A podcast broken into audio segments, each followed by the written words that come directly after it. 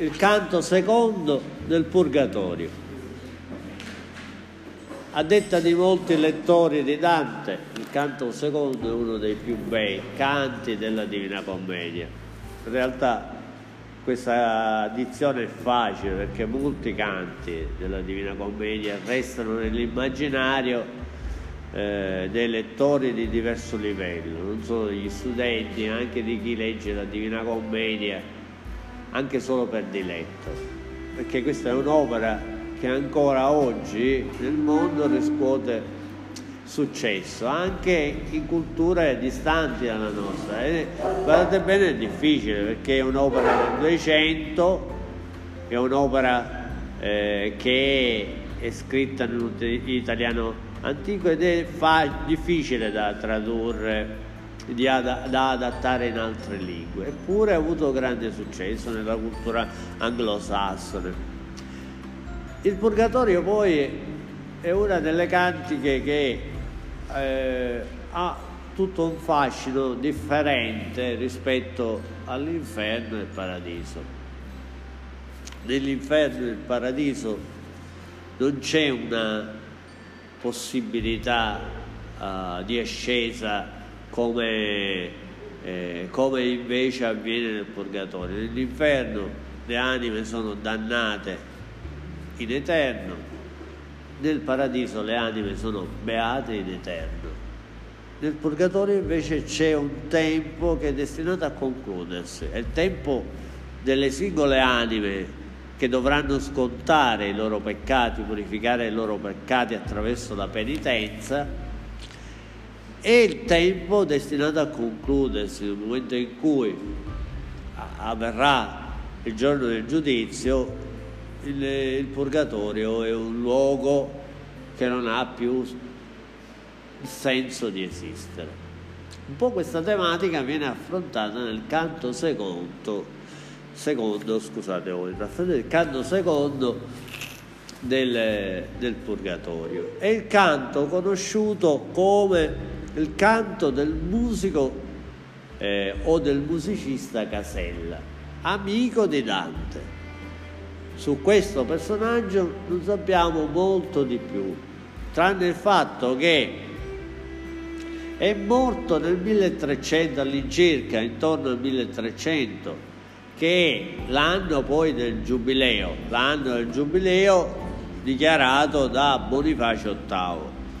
Gli anni, come sappiamo, noi abbiamo avuto pure qualcuno di recente, l'anno del giubileo è l'anno in cui e avvengono le indulgenze, la Chiesa, la chiesa concede eh, delle indulgenze anche chi insomma, ha peccato ha la possibilità di redimersi, di purificare, e di avere una sorta di sconto per i peccati che ha commesso.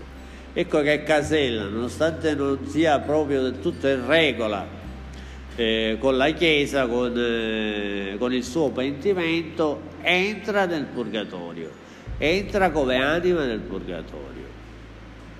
È un canto eh, in cui avvengono parecchie cose. La prima cosa che avviene è questo incipit geoastronomico, che significa spesso nella Divina Commedia, a partire da questo momento, ma eh, maggiormente eh, nel Paradiso, il, i canti della Divina Commedia iniziano con delle indicazioni astronomiche, stelle, pianeti, albe, tramonti e via di seguito. Come in questo caso ci troviamo all'alba del, eh, del giorno 13 aprile del 1300 e qui inizia il, sostanzialmente il vero percorso di Dante e di Virgilio nel regno del Purgatorio. E inizia con un incontro importante, l'incontro con l'angelo nocchiero. Quindi questo potrebbe essere anche un altro titolo del, del canto secondo. Il canto secondo conosciuto come il canto del musico Casella, ma anche il canto dell'angelo nocchiero. Questa figura di cui ora parleremo è importante eh, perché innanzitutto è associabile a traghettatore che abbiamo incontrato nella cantica dell'inferno, cioè a Caronte. Vi ricordate? Caronte è il demonio che traghetta le anime dei peccatori. E qui scopriamo, ragazzi, un'altra cosa, scopriamo come avviene il passaggio delle anime del purgatorio nel regno dell'oltretomba. Finora noi sapevamo che chi moriva arrivava nel regno dell'oltretomba nel fiume Caronte e qui avveniva eh, il traghettamento tramite Caronte. Immagine bellissima che si trova nell'inferno, che sicuramente voi avete studiato l'anno scorso, rende, eh, rende questa dimensione che comunque Dante riprende dai poemi epici, riprende innanzitutto da Virgilio che non solo è il maestro, il modello di riferimento, è quello che maggiormente fornisce alla Divina Commedia attraverso l'Eneide molte delle immagini, persino le immagini più belle che ritroviamo nel canto secondo del Purgatorio. Che cosa succede? Succede che i due si trovano all'alba, c'è questo incipit eh, che non è semplice, eh, da dipanare, ma sostanzialmente, in sintesi, anch'io non mi voglio addentrare in considerazioni astronomiche e teologiche, ma in sostanza qui capiamo che ci troviamo all'alba, mentre nel purgatorio, nella spiaggia del purgatorio, avviene il fenomeno naturale dell'alba, nella parte opposta del mondo, Gerusalemme, avviene invece il fenomeno contrario, il tramonto. Va bene? E anche questa, diciamo, questa contrapposizione geoastronomica è una, è una contrapposizione che acquista dei significati simbolici, è una contrapposizione tra il terreno e l'ultraterreno, ma anche una contrapposizione a breve su oh, rispetto a due regni che sono quello del purgatorio e quello dell'inferno. Nell'inferno avevamo il traghettatore Caronte, un demonio appunto, nel, nel purgatorio invece. Compare prima, per la prima volta questa anima dell'angelo nocchiero, è un'anima luminosa, ancora una volta Dante per descrivere la luce particolare eh, che emana questo angelo ricorre a paragoni celesti, in questo caso al pianeta Marte, alla sua luce rostra, rossastra che in alcuni momenti con alcuni fenomeni atmosferici diventa più bianca e questa luce che due vengono, vedono avanzare velocemente è l'angelo lonchiero che spinge il vascello pieno di anime morte. Ma come sono arrivate queste anime morte? Secondo quello che ci dice Dante, canto secondo, le anime si, dei morti destinati al purgatorio, cioè che si sono pentiti prima della morte, ma che però ancora devono scontare attraverso il pentimento eh, i loro peccati nel purgatorio, si, ra- si radunano alle foci del fiume Tevere. Vedete? E qui abbiamo una nuova informazione geografica, teologica e narrativa su ciò che avviene al momento del trapasso. Le anime dei peccatori destinati alla dannazione eterna si trovano si ritrovano nel fiume Acheronte, vengono tra, traghettati dal demonio Caronte. Le anime invece destinate al purgatorio si, trovano, si ritrovano alle foci del fiume Tevere. Da qui vengono traghettate e, e spinte portate nel, sulla spiaggia del Purgatorio dall'angelo nocchiero che velocemente sbarca queste anime e va via, va via. Ma intanto si è presentato con questa luce intensa. Le anime che arrivano sulla spiaggia del Purgatorio sono anime spaesate e la condizione di ambiguità che tutti i personaggi che incontreremo nel Purgatorio eh, eh, hanno eh, e, e, è la caratteristica principale delle anime del purgatorio, è l'ambiguità di un passaggio, di un'attesa, di un momento che è sottolineato da questa luce crepuscolare che è presente nel purgatorio di cui abbiamo parlato in precedenza. Infatti queste anime arrivano sulla spiaggia del, del purgatorio, dell'antipurgatorio, anzi per essere più precisi, e incontrano i primi due che incontrano sono Dante e Virgilio e restano sorpresi, sorpresi interdetti perché vedono Dante che si trova, si trova nel regno dell'oltretondo, in questo caso nel purgatorio, da vivo. Si rendono conto che Dante è vivo e chiedono perché, come mai, dove si trovano. Questa condizione di incertezza, ragazzi, è sottolineata in questo a parte che è la parte centrale del canto proprio perché Dante vuole mettere in risalto direttamente e indirettamente la condizione di fisicità che vivono le anime del purgatorio. Sono anime, non hanno più il corpo, ma vivono le sensazioni fisiche, anzi sono costrette queste anime a, come dire, a avere presente, nonostante non abbiano più il corpo, le sensazioni corporali. Questa è un'ulteriore pena, un ulteriore contrappasso che queste anime devono subire nel purgatorio. Devono rendersi conto che a loro, prima di poter salire in cielo, in paradiso, devono eliminare la loro dimensione temporale attraverso la purificazione dei peccati. Poi vedremo a breve quando eh, i, i, due viaggiatori, i due pellegrini, Dante e Virgilio, arriveranno alla porta del purgatorio, cosa avviene? Incontreranno un altro angelo che segnerà le sette P, simboli dei sette peccati capitali, che anche Dante, seppur vivo, deve purificare per poter ascendere come tutte le anime del purgatorio per poter ascendere in paradiso.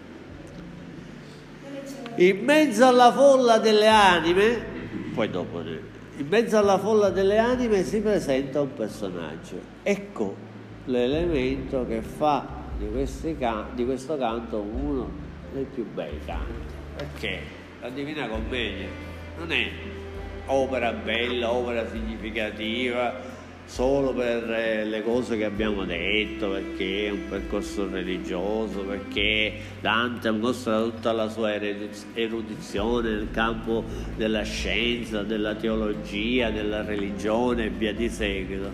Perché anche un'opera, nonostante sia stata scritta tra la fine del 200 e gli inizi del 300, è un'opera di una grande modernità è un'opera che affronta ragazzi dei temi bellissimi.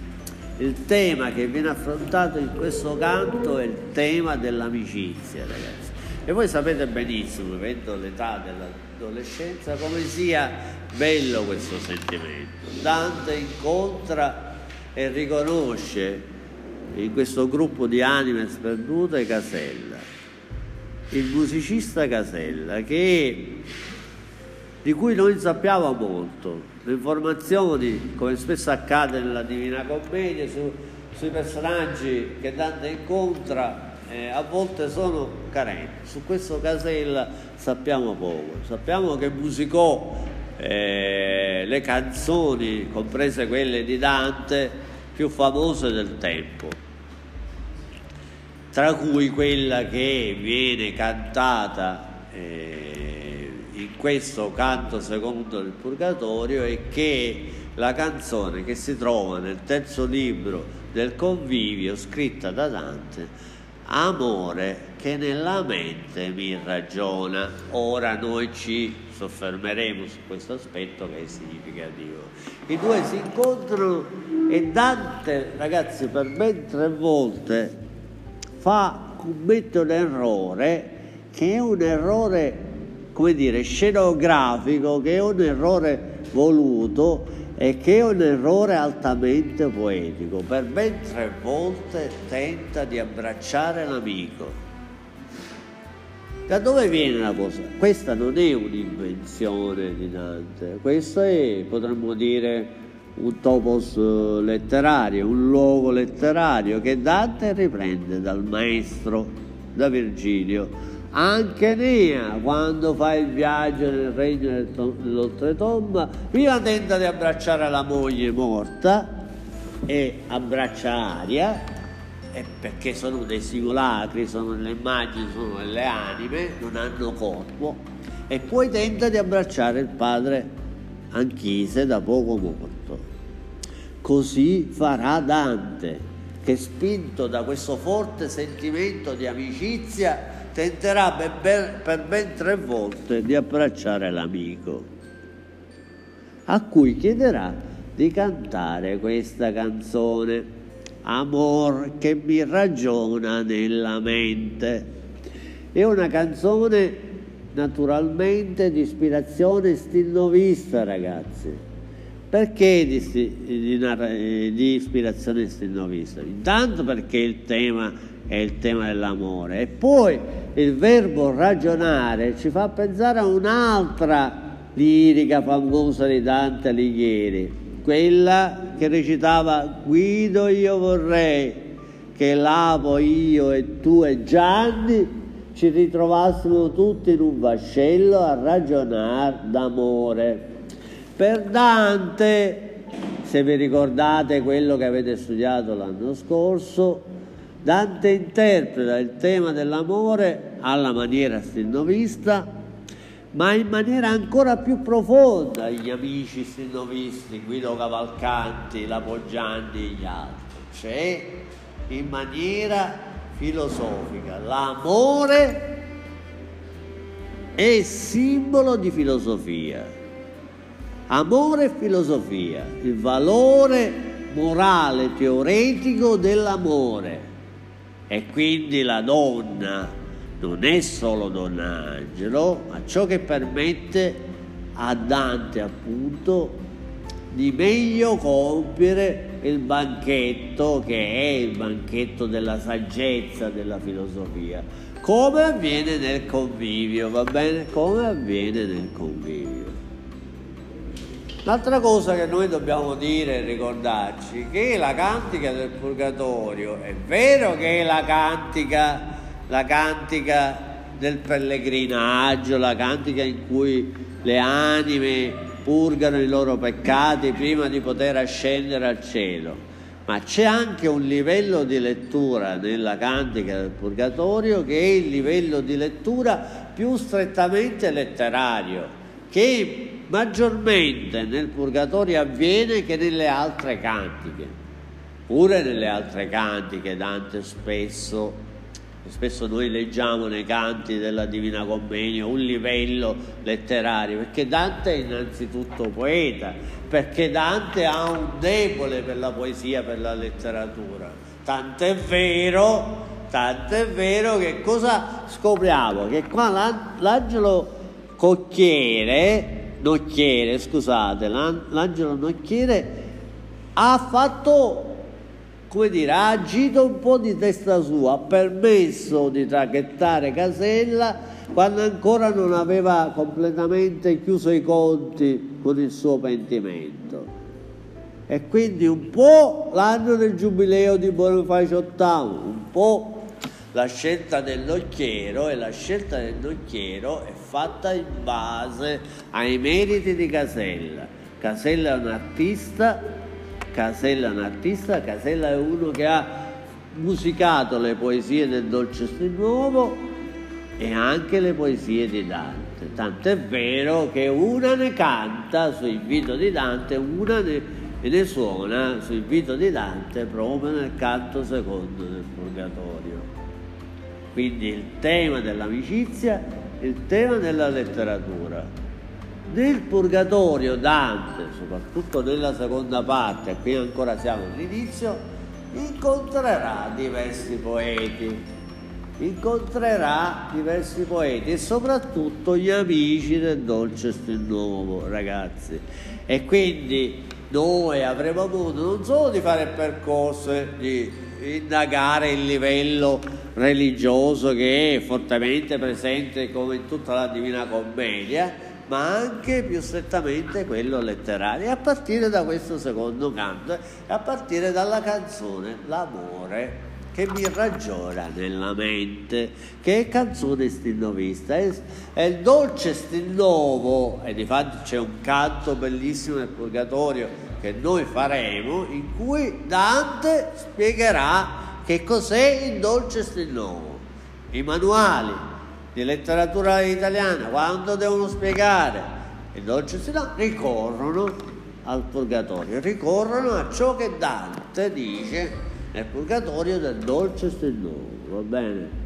E quindi c'è un percorso letterario che Dante fa nella Divina Commedia e che lo fa a partire dal canto secondo del purgatorio, quando appunto incontra l'amico Casella e tenta di abbracciarlo in vano per tre volte.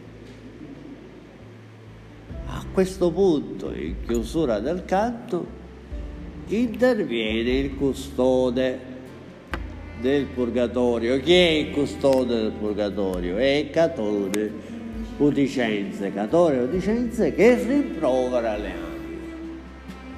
Perché si mostra così? Noi sapevamo, l'abbiamo detto, l'abbiamo visto già nel canto precedente che questo Catone Uticense era uno burbero, viene descritto con questa barba da saggio, barba lunga, bianca, e quindi è un saggio burbero.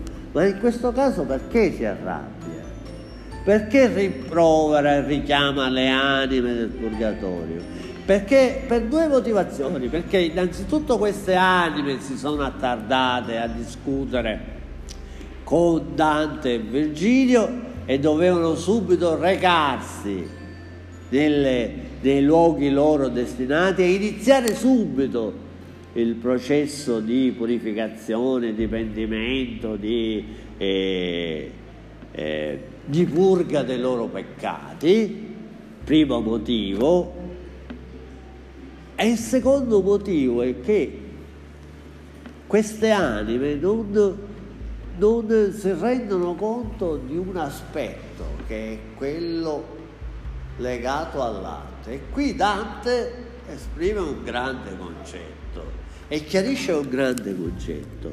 Per Dante, eh, che verrà ribadito poi nel, in altri canti del Purgatorio, che l'arte non è non ha lo scopo di dilettare. Questi qua si sono fermati ad ascoltare Casella che, eh, che canta e musica una canzone di Dante e sembrano presi dal diletto, ma non è il loro compito in questo momento. E non possono pensare che l'arte sia diletto, perché Dante stesso, Dante autore dice e sembra dirci con questo episodio, con questo rimprovero di Catone Uticense, che l'arte non è diletto, che lo scopo dell'arte è indirizzarci verso la saggezza, che lo scopo dell'arte è quello di trasmetterci dei valori morali, di arricchire il nostro animo. E non a caso la canzone che viene scelta e cantata e musicata da eh, Casella è Amore che mi ragiona nella mente, concetto che l'amore non è un diletto, ma l'amore è ragionare di filosofia. E intraprendere il percorso della conoscenza filosofica e alta. Mi fermo qui. Ora poi leggiamo il canto assieme, magari nella parafrasi. Facciamo